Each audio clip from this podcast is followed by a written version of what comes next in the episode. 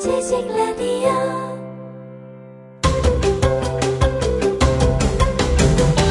김용민의 역사 브리핑.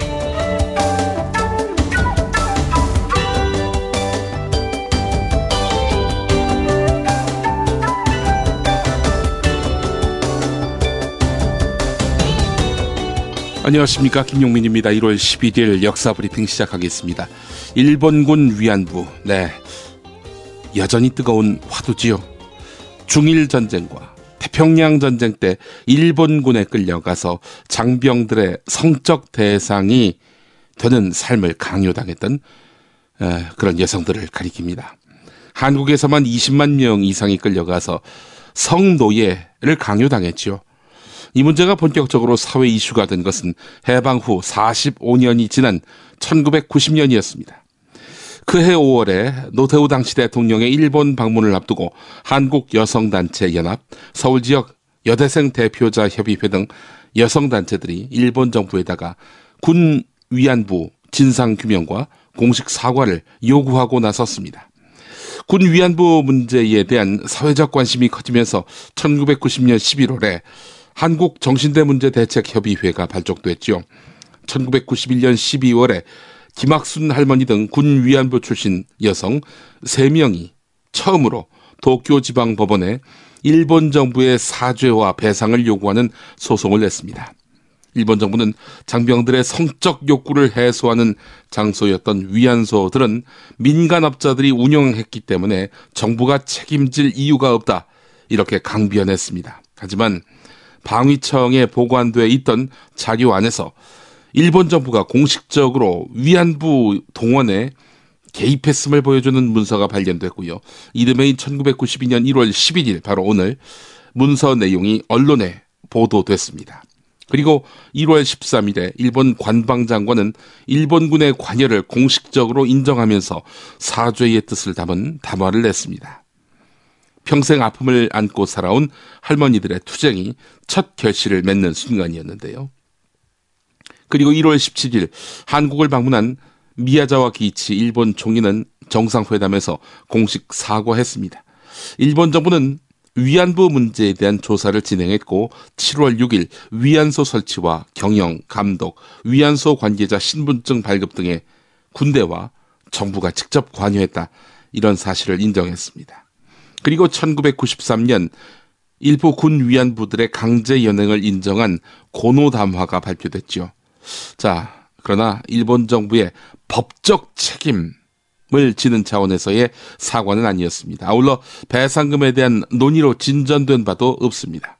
이런 가운데 일본의 아베 신조 총리는 위안부를 강제로 끌어갔다는 증거가 없다라면서 고노 담화를 뒤집는 그런 발언을 해서 무리를 빚었는데요. 2007년 미국 의회는 일본의 과거사 부인에 항의해서 역사적 사실을 왜곡하거나 부인해서는 안 된다라는 위안부 결의안을 통과시켰는데 아랑곳하지 않았습니다. 일본은요.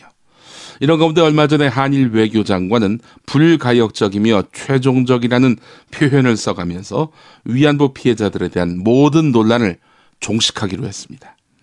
이 합의에 위안부 피해자 할머니들이 동의한 바 없습니다. 예, 자기들끼리만의 합의였던 셈이죠.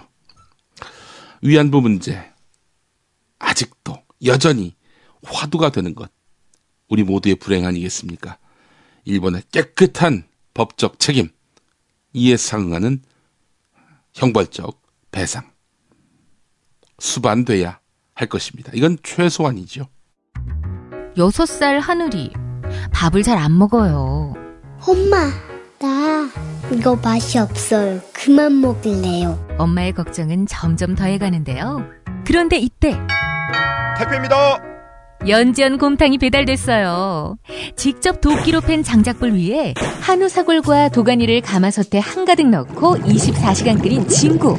연지연 곰탕이 하늘이 입에 들어가는 순간 아, 맛있다. 엄마 한 그릇 더 주세요. 하늘이의 밥도둑 연지연 곰탕. 조미료 같은 첨가물이 전혀 들어가지 않아 엄마의 기쁨은 더하답니다. 연지연 곰탕은 강화군에서 김포시 방향으로 강화대교 건너자마자 있습니다.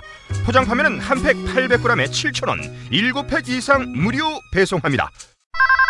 주문 전화는 010-7252-1114 010-7252-1114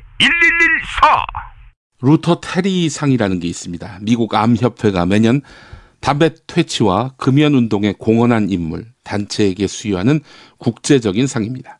이 상은 1960년대 이후 담배와의 전쟁에 힘쓴 루터 테리라는 의학자를 기려서 제정됐습니다. 테리는 1961년 미국 공중위생국장에 임명됩니다. 공중위생국장, 뭐 미국 대통령이 임명하고요. 미국의 보건 위생 프로그램을 총괄하지요. 테리는 공중위생국장 자리에 앉자마자 어, 제일 먼저 흡연의 유해성에 대한 연구를 기획하고 지휘했습니다. 그리고 1964년 바로 오늘 1월 11일 흡연과 건강이라는 방대한 보고서를 발표합니다. 흡연은 암을 유발한다. 네. 테리가 방송을 통해서 보고서의 짧은 결론을 발표합니다. 뭐 흡연은 암을 유발한다. 이건 상식이지만은 상식이 아니었던 당시에 미국인들은 이 발표에 깜짝 놀랐습니다. 특히 흡연자들 큰 충격을 받았습니다. 흡연과 건강의 관계에 대해서 사실상 무시했던 또 무지했던 미국인들이 미국 보건행정을 좌우하는 기관의 발표 내용 여기에 큰 반향을 일으킬 수밖에 없었던 거지요. 뉴욕주 같은 경우에는 1964년 1월 담배 소비세 수입이 1963년 같은 기간보다도 5%가량 줄었고요. 2월의 감소율은 18%였습니다. 또 1964년 미국 1인당 담배 소비량은 그 전해와 비교해서 3.5% 감소했습니다. 미국인의 흡연 의식을 획기적으로 바꿔놓은 것이 바로 테리 보고서였죠. 흡연을 죽음에 이르는 나쁜 습관으로 생각하기 시작한 겁니다. 흡연율이 낮아진 것은 너무나 당연했습니다. 미국 성인 흡연율은 1964년에 42%를 정점으로 해서 약간의 등락이 있었지만 꾸준히 하락했습니다. 2007년 흡연율은 사상 처음 20% 아래로 떨어졌습니다. 테리 보고서가 담배에 대한 미국 정부의 태도도 바꿔 놓았는데요. 보고서가 발표된 일주일 뒤 미국 연방통상위원회는 모든 담배갑에 이른바 경고문 의무화 법안을 통과시킵니다. 1966년 1월부터 미국에서 판매되는 모든 담배갑에는 주의, 흡연은 당신의 건강을 해칠 수도 있습니다. 라는 문구가 새겨졌습니다. 뭐 요즘 인터넷에 이런 경문이 나돌더군요. 바꿔야 한다. 이 주의 경문을 주의, 흡연은 당신의 건강을 해칠 수도 있습니다가 아니라 주의, 흡연은 당신의 주머니에 있는 세금을 박근혜 대통령 통치 자금으로 헌납할 수 있습니다. 이러면 흡연율이 급격하게 떨어질 것이다. 이렇게 어, 이야기하는 분들도 있는데 실제로 작년에 담배 값이 엄청나게 올랐지요. 정부에 드러난 명목은 세수를 늘리기 위해서가 아니라 국민들의 건강을 증진하기 위해서다. 근데요, 담배 소비량 예년으로 돌아갔습니다. 담배값을 올리기 전 시기에 소비량으로 다시 복원됐다는 얘기죠. 그건 뭐겠습니까? 이렇게 될 줄 뻔히 알고도 정부가 담배값을 올렸단 말이죠. 결국 담배값을 올린 이유는 국민의 건강 증진 이거는 허울 뿐이고 실은 어, 세금을 보다 많이 걷기 위한 그런 목적이다. 라는 평가에 설득력이 있는 것입니다. 며칠 전에 있었던 김용민의 뉴스 매거진 안에서 이완배 민중의 소리 기자와 제가 대화를 나눈 내용 잠깐 들어보시겠습니까? 올해 그러니까 작년이죠. 작년 초에 담배값이 4,500원으로 올랐지 않습니까? 그렇죠. 이에 대한 그런 뉴스가 나왔는데요. 예. 아, 원래는 이게 정부가 담배값을 이렇게 왕창 올리면 예. 담배 소비가 한 34% 정도 떨어질 것이다 이렇게 예상을 했었습니다. 네. 그래서 이제 담배 흡연율은 떨어지지만 담배값을 워낙 많이 올렸기 때문에 네. 한 2조 8천억 원 정도 세금이 더 들어올 것이다 이렇게 예상을 했는데 예. 이게 지난해 담배 판매량을 분석을 해보니까 예. 담배값을 그렇게 왕창 올리면 예. 흡연율이 한 34% 정도 떨어질 거라고 예상을 했습니다. 예. 예, 그리고 그 정도 떨어져도 담배값을 많이 올렸기 때문에 예. 세수 한 2조 8천억 원 정도 늘어난다. 이게 세수가? 정부의 예상이거든요. 예. 근데 실제로 흡연율은 예상만큼 안 떨어졌던 거죠. 실제 떨어진 흡연율은 23.7% 정도가 줄었고 네. 그래서 세수가 엄청나게 많이 더 늘어서 네. 애초에 예상했던 것보다 1조 2천억 원 정도가 더 거쳤다는 겁니다. 네. 정부. 예. 그런데 이게 제가 이제 이 뉴스를 보면서 저는 담배를 피우지 않기 때문에 잘 모르지만 예. 어, 예상했던 것보다 담배값을 올린 효과가 많지 않았다. 이게 음. 뉴스인데 네. 제가 궁금한 건 이걸 정말 정부가 몰랐냐는 거죠. 예. 그러니까 애초에 정부가 34% 떨어질 거라고 예상을 하고 예. 세수는 2조 8천억 원이 더 거칠 거라고 예상을 했던 것 자체가 예. 제가 보기에는 알고도 거짓말한 게 아닌가 하는 심증이 왜 드냐면 네. 이미 이제 자기들 예상보다도 올해 1조 2천억 원이 더 거쳤습니다. 담배를 덜 끊어서. 예. 2016년 예산을 잡으면서 이 인간들이 예. 담배 대수로 얼마가 들어올 것이냐를 자기들이 어떻게 예상을 했냐면 예. 올해보다 또 10%더 예. 늘어날 거라고 자기들이 예상을 합니다. 오. 그러니까 내년에는 그러니까 올해죠. 올해에는 예. 올해 거쳤던 것보다는 1조 원 정도 세금이 더 거칠 것이라고 자기들이 예산을 그렇게 짜버립니다. 예. 이건 무슨 말이냐면 예. 알고 있었다는 겁니다. 절대로 아. 그 담배값을 그만큼 올려도 예. 34%씩 떨어지지 않는다는 걸 알고 있었다는 거거든요. 예. 이에 앞서서 정부는 이런 말을 했죠. 세수를 늘리기 위해서 어, 네. 그렇게 해서 꼼수를 쓰는 차원에서 담배값을 올린 게 아니다. 그러니까요. 이런 말을 했단 말이죠. 근데 이게 진짜 좀 이렇게 그 웃기려고 해도 국내에서 웃기가 조금 덜 쪽팔린데 이 최경환 부총리는 그때 그 외신 기자 간담회에서 아하. 좀 비슷한 얘기를 했어요. 그래서 야 이게 지금 이- 이게 무슨 국제적인 망신이냐 싶었었던 게 예. 세금을 어떻게 했었든지 자기들 입으로도 2조, 2조 8천억 원이 더 늘어난다고 이야기를 해놓고서도 예. 뭐 증세로 전환한 것은 아니다 이런 예. 얘기를 하고 예. 그리고 결국은 자기 예상들보다 1조 2천억 원 정도가 더 거쳤는데 예. 2016년 예산을 잡으면서 자기들끼리 잡아서 그보다도 또 1조 원이 더 거칠 것이다라고 잡아놓은 것을 보면 예. 알고도 지금까지 이 난리를 친 게 분명해 보이고 예. 저는 담배를 피우지 않아서 참 모르겠지만 이 담배라는 게 예. 어려운 모양이더라고요. 아, 끊기 쉽지 않죠. 예. 예, 그러니까 결국은 심지어 우리 그 민중의 소리 기자들도 예. 아마 제 생각에는 우리나라에서 이제 제일 좀 왼쪽에 있는 기자들 집단일 거라고 저도 생각을 하는데 예.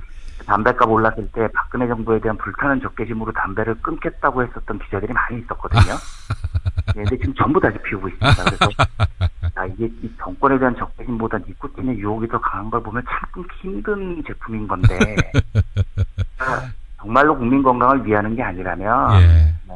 정책을 잘 못하는 건 이해가 되는데 이렇게 거짓말을 해서는 안 되죠. 자기들이 이미 내년에 10%더 소비가 늘어날 거라고 예상을 하는 판에 예. 사실은 꼼수가 아니었다, 증세 수단이 아니었다 이렇게 얘기를 하는 건 음. 너무 정직하지 못한 정부가 아닌가 생각 생각이 들어서 예. 흡연자도 아닌데 굉장히 화가 나더라고요 이 뉴스를 보니까. 그 담배값을 올리려 할 때 말이죠. 최경환 네. 부총리가 그런 말을 했습니다. 네, 나도 흡연자다. 애연가다. 근데 나도 끊기로 했다. 이 사람은 끊었는지 안 끊었는지 이거 한번 우리가 확인 좀 한번 해봐야 되겠는데. 취재를 한번 했으면 좋겠습니다. 예, 제가 한번 확인을 해보고 예. 다음에 저희 청자분들께 한번 알려드리도록 하겠습니다. 예.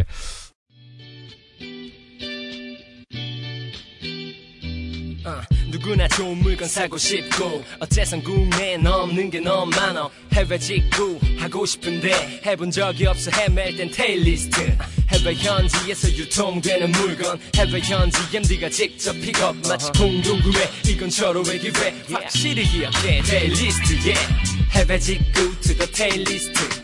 공동구매 to the 테일리스트. 매일 비슷한 쇼핑 질릴 땐 테일리스트로 in the mall 테일 최고의 물건을 해외에서 직구할 땐 www.taillist.com 대한민국 방과 후 학교 지식 라디오 대표 김용민입니다. 사상과 철학, 주체성과 정의감마저 잃게 만드는 세상. 이 세상에서 인간답게 사는 길을 찾고자 이 학교를 열었습니다. 시민의 재교육, 지식라디오가 담당하겠습니다. 광고로서 응원해 주십시오. 기대 이상의 효과로 보답하겠습니다. 지식라디오 광고 문의는 지식라디오 공식 이메일 영문 geesik 라디오 골뱅이 gmail.com 지식라디오 골뱅이 gmail.com으로 하실 수 있습니다. 권투와 레슬링 선수였고 등산과 사냥, 탐험을 즐긴 야외 활동가였으며 군인이자 박물학자, 역사가 수필가였던 미국인이라면은 금세 시어도어 루스벨트 26대 대통령을 떠올릴 것입니다. 나중에 프랭클린 루스벨트 대통령이라고 같은 이름의 대통령이 나왔습니다만은 이 루스벨트는 우리로 말하자면은 일제 강점 직전까지 예, 임기에 있었던 그런 대통령이었습니다. 루스벨트 대통령. 다채로운 이력만큼이나 정력과 남성미가 넘쳐서 카우보이 대통령이라는 평가를 받았는데요. 젊은 시절 아내가 아이를 낳아 숨을 거두니까 돌연 서부로 이주해서 목장을 차리고 무법자들과 싸우면서 사냥을 다녔습니다. 해군부 차관보 재직 때는 스페인과의 전쟁이 터지자 사표를 내고 의용 기병대 러프 라이더를 조직해서 쿠바에서 영웅적인 전투를 벌인 것으로 기록되어 있는 인물입니다. 이 사람이 그 뉴욕의 부자 집안 출신이었는데요. 이런 카우보이 경력을 뉴욕 경찰청장, 뉴욕 주지사, 부통령, 대통령에 이르는 정치적 성장에 십분 활용했습니다. 양가죽 바지 차림에 윈체스터 라이플과 또 콜트 권총을 든 사진은 그의 단골 메뉴였습니다. 아, 남성미가 아주 돋보이는데요. 어, 이 루스벨트의 카우보이 이미지는 밀어붙이기식 그 일처리와 맞물려서 더욱 선명히 부각됐습니다. 환경 운동가로서 그의 명성을 높인 그랜드 캐년 보전 이게 대표적인 사례입니다. 1908년 1월 11일 바로 오늘 애리조나 서북부의 광대한 협곡을 국립기념지로 지정하면서 자연의 위대한 불가사 이를 우리 후손 모두를 위한 명소로 보존하자 이렇게 선언했습니다. 그랜드 캐년 뭐 가본 분들은 알겠습니다만은 이 국립공원의 지위를 얻기에 충분한 그런 엄청난 그 풍광과 또 자연사적 흔적이 있지 않습니까? 하지만 국립공원 지정을 위해서는 의회의 승인이 필요했습니다. 그래서 대통령의 권한이었던 국립기념지로 먼저 지정했던 것입니다. 그랜드 캐니언의 국립공원 지정은 결국 1919년 우드로 윌슨 대통령 때 이루어졌습니다. 남성미가 넘친 루스벨트 대통령이라고 했는데요. 말년을 보니까 좌충우돌의 연속이었습니다. 집권 말기에는 의회와 잇따른 충돌을 벌여서 쓸데없는 논란을 크게 일으켰습니다. 1912년 대선 때는 공화당 경선에서 떨어지니까 진보당을 따로 만들어서 출마했는데 맥없이 민주당에게 승리를 안겨주기도 했습니다. 우리가 이 시어도어 루스벨트 하면은 생각나는 사건이 있죠. 바로 가쓰라 태프트 밀약입니다. 1905년 7월 29일 가쓰라 다로 일본 총리와 루스벨트 대통령의 특사인 태프트 육군 장관이 미국은 필리핀을, 일본은 한국을 식민지로 갖는다. 이런 내용의 가쓰라 태프트 비밀 협약을 맺습니다. 이 밀약에 의해서 일본은 1905년 대한제국의 외교권, 국방권을 차례로 흡수하는 을사늑약을 강요하게 됩니다. 1910년에는 국권마저 탈취하지요. 이걸 보면 말이죠. 미국은 한국을 위해 존재하는 나라가 아니라는 것이 너무나 명징해지지 않습니까? 우리를 만약 도와줬다면 그것은 미국의 국익과 일치하기 때문일 것입니다. 최근에 한일 외교장관 합의, 일본군 위안부 피해자 할머니들을 그야말로 뒤통수를 친 이 합의. 이 합의 배후에 미국이 있었다는 거 아니겠습니까? 중국을 견제하기 위해서 일본의 군사 대국화를 승인해주고 이런 가운데 한국으로 하여금 일본과 친하게 지내라. 위안부 문제 그거 빨리 저 합의해줘. 이런 식으로 압박을 했다는 그런 설명이 뒤따르고 있는 거 아니겠습니까? 미국은 한국을 위해 존재하는 나라가 아닌데 미국이 정말 하나님이 보내신 한국의 은인인 양 떠들어대는 목사들 또 어리석은 민중들 착잡하기 이를 데가 없습니다. 네. 시어도 루스벨트 이야기를 나눠봤습니다.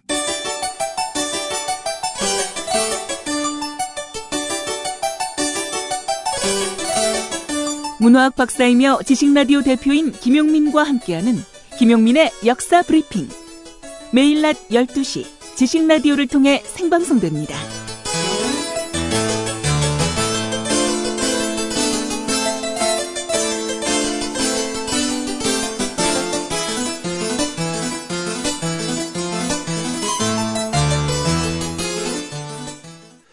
그의 소설은 우울하다. 흡사 습기 가득한 영국 날씨를 옮겨 놓은 듯 침침하다.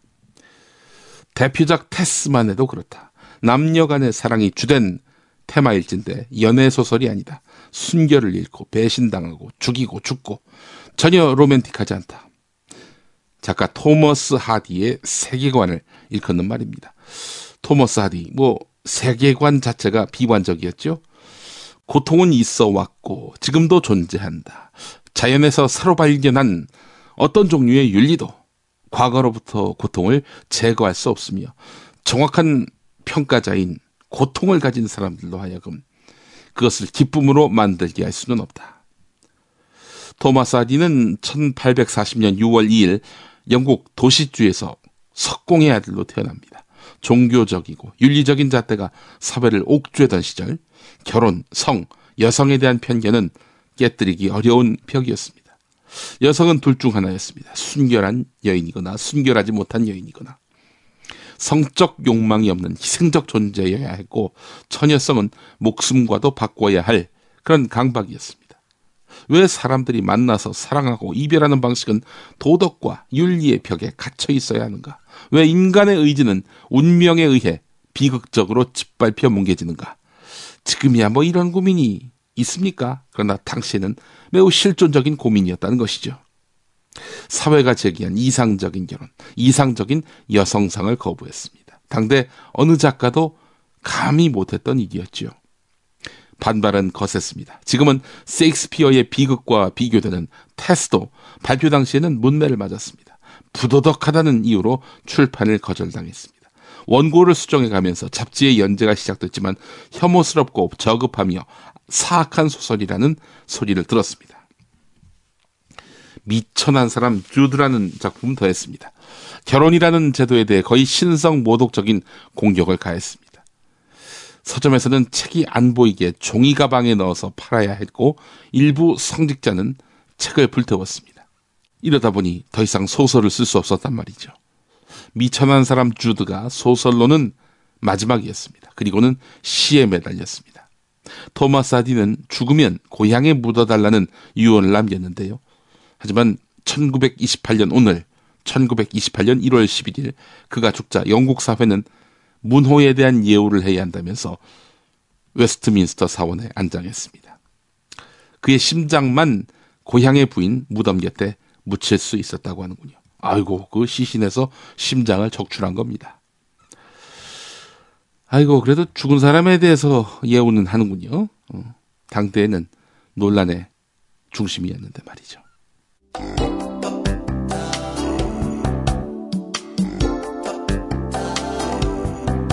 오늘은 우리에게 무엇인가? 이 의문의 답을 찾아가는 과정. 김용민의 역사 브리핑과 함께하고 계십니다. 여기는 지식 라디오입니다.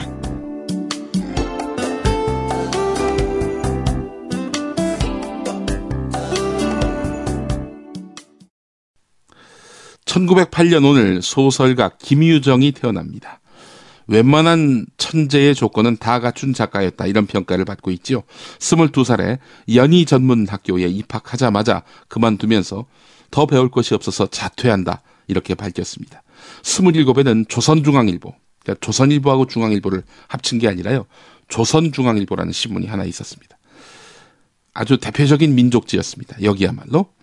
하여간 당시 두 개 신문 신춘 문예에 동시에 이름을 올리면서 화려하게 등단했습니다. 이상, 임화 같은 천재 문인을 쓰러뜨린 폐결핵. 이거는 김유정을 비켜가지 않은 것도 흥미롭습니다. 등단한 지 2년밖에 안 된 1937년 세상을 떠났습니다. 서른이 채 안 된 나이입니다. 그의 천재성이 드러난 작품들 20대 때 나왔다는 얘기죠. 물론 김유정의 천재성을 증명하는 것은 무엇보다도 그의 소설입니다. 소거와 비어를 뛰어나게 부리는 언어 감각. 예, 이건 경탄스럽습니다. 작가가 벌이는 말잔치 속에서 주인공인 순박한 농민들은 평화롭고 흥겨운 나날을 보내는 것처럼 보입니다. 놀라운 것은 행간에 스며 있는 애처로움인데 따라 읽다 보면은 어깨가 들썩여지면서 언뜻 언뜻 농민의 고단함이 느껴집니다.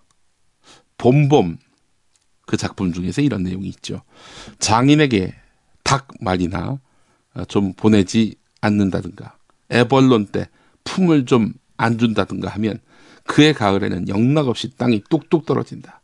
이 바람에 장인어른 집 외양간에는 눈깔 커다란 황소한 놈이 절로 엉금엉금 기어들고 독리 사람들은 그 욕을 다 먹어가면서도 그래도 굽신굽신하는 게 아닌가. 여섯 살 때 고향 강원도 춘천을 떠나서 서울에서 자란 그는 23살에 귀향했습니다. 지식인답게 야학당을 열어서 농민들을 가르치면서 농촌의 삶과 부대꼈는데요.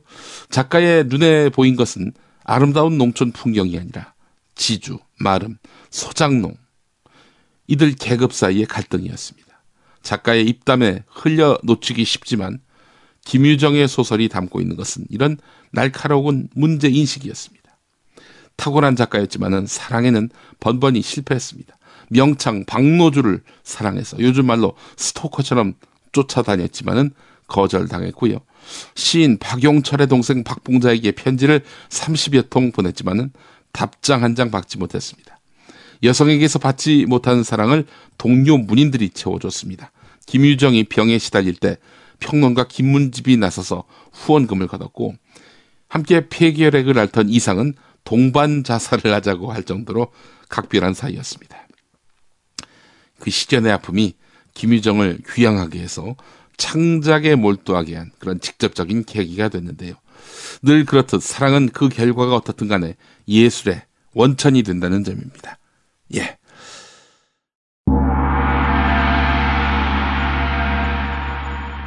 이제는 그를 만날 때입니다. 정선태. 루쉰 레비스트로스, 소세키, 백석을 21세기 한 공간에 불러 모으는 정선태만의 통찰력. 직접 느껴보실 수 있습니다. 가르강튀아 팡타그뤼엘 라블레 소설 그걸 읽으면서 혁명은 즐겁게 하는 것이다. 유머와 혁명 너무 진중하고 진지해요. 그러지 말자. 이게 원한으로 싸우면 우리가 원한에 휩싸이게 된다. 네. 휘말리게 된다. 이게 문학 평론가인 정선태 국민대 국문학과 교수와 좋은 고전을 함께 읽는 매주 목요일 낮 2시 정선태의 목요 고전 강좌 지식 라디오에서 단독 생중계합니다. 이 삶과 결합되지 않는 인문학적 상상력이라는 것은 내가 보기에는 이제는 거의 박제화 된 것 같아요. 또는 박제화하려는 시도이거나 정선태의 무교 고전 강좌. 현장에서 직접 동참하기 원하는 분은 서울 지하철 1호선과 7호선, 가산 디지털 단지역 8번 출구와 연결된 우림 라이온스밸리 A동 810호. 지식라디오 공개홀로 방송 10분 전까지 선착순 착석하실 수 있습니다. 경춘선 거의 춘천에 다 가기 전에 김유정역이라는 역이 있습니다. 사람 이름으로 역 이름이 만들어진 건 아마 김유정 역이 최초가 아닐까 싶은데요. 그 전에는 신남역이었었죠. 김유정의 고향이 바로 그 자리에 있었습니다. 문인들은 가난하니 부의금을 받지 말라. 어머니처럼 자상했던 작가 박완서 선생이 남긴 마지막 당부였는데요. 은유적이면서 향기로운 언어로 자신의 최후를 장식할 수도 있었지만 선생은 문인들의 가난을 걱정했었습니다. 사실 문인들은 거의가 가난이 뼛속까지 번져 있습니다. 문인들의 술자리가 유독 긴 것은 술을 좋아하기도 하지만 사실 누군가 술값을 치르지 못하기 때문을 박완서 선생은 알고 있었습니다. 예나 지금이나 문인은 가난합니다. 글로는 세상을 뒤흔들어도 돌아서면 이내 세상에 버림을 받았기 때문이죠. 글이란 독자 없이는 존재할 수 없으니 어느 시대건 문명을 얻는다는 것은 글월 문자에 이름 명자 해가지고 문명, 이 문명을 얻는다는 것이 참으로 어려웠었습니다. 글을 팔아서는 신발 한 켤레, 옷 한 벌 제대로 살 수 없었던 현실이었는데 글쟁이란 자부심으로 가난을 내쫓아보지만은 궁핍은 현실입니다. 근현대사의 천재 문인들도 사실 이 가난 때문에 어, 세상을 떠났지요. 작가 김유정 선생도 바로 어, 그런 경우였습니다. 사람들은 김유정을 혜성처럼 나타났다가 홀연 무지개처럼 사라졌다 이렇게 말을 했습니다. 춘천시 외곽에 있는 김유정 문학촌은 그의 고단한 삶을 띄엄띄엄 전시해 놓았는데요. 그 중에서도 유독 가난이 눈에 들어옵니다. 말년에 피병으로 심신이 파괴됐는데 세상을 떠나기 전 친구에게 보낸 편지가 가슴을 훑습니다. 필승아, 나는 돈 100원을 만들어 볼 작정이다. 그 돈이 되면 우선 닭을 한 30마리 구워 먹겠다. 그리고 땅꾼을 들여서 살모사 구렁이를 10여 마리 먹어보겠다. 그래야 내가 살아날 것 같다. 돈, 돈, 슬픈 일이다. 하지만 김유정은 끝내 닭국물을 입속에 흘려 넣지 못하고 눈을 감게 됩니다. 김유정 하니까 생각나는 문인이 있습니다. 바로 다세대 주택 지하 단칸방에서 혼자 살던 시나리오 작가 최고은 씨. 세상을 떠날 당시가 32살이었지요.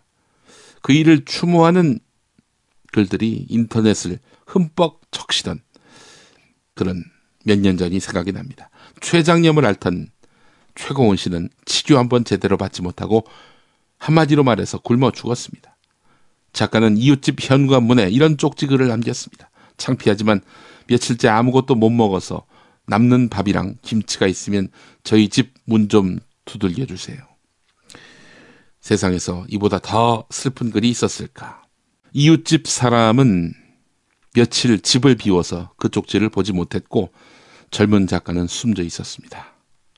김유정이 돈, 돈 슬픈 일이다 라고 쓴 지 예, 70년 가까이 다 됐네요. 여전히 남는 밥이랑 김치가 있으면 저희 집 문 좀 두들겨 주세요 라고 애원하고 있는 문인들입니다. 문인들은 언제까지 가난해야 하는가? 언제까지 글 짓는 일이 슬픔이어야 하는가? 이 질문은 우리 사회는 문명 국가인가? 라는 질문으로 바꿀 수 있을 것입니다. 네, 김용민의 역사 브리핑 오늘 순서 모두 마치겠습니다. 애청해주신 여러분, 감사합니다. 라이브로 들으시면요, 음악과 함께 방송을 접하실 수가 있습니다. 매일 낮 정오, 정오에 지식라디오 맞춰주시고요. 많은 애청 부탁드리겠습니다. 운행에는 김준엽 PD가 수고하셨습니다. 애청해주신 여러분, 감사합니다.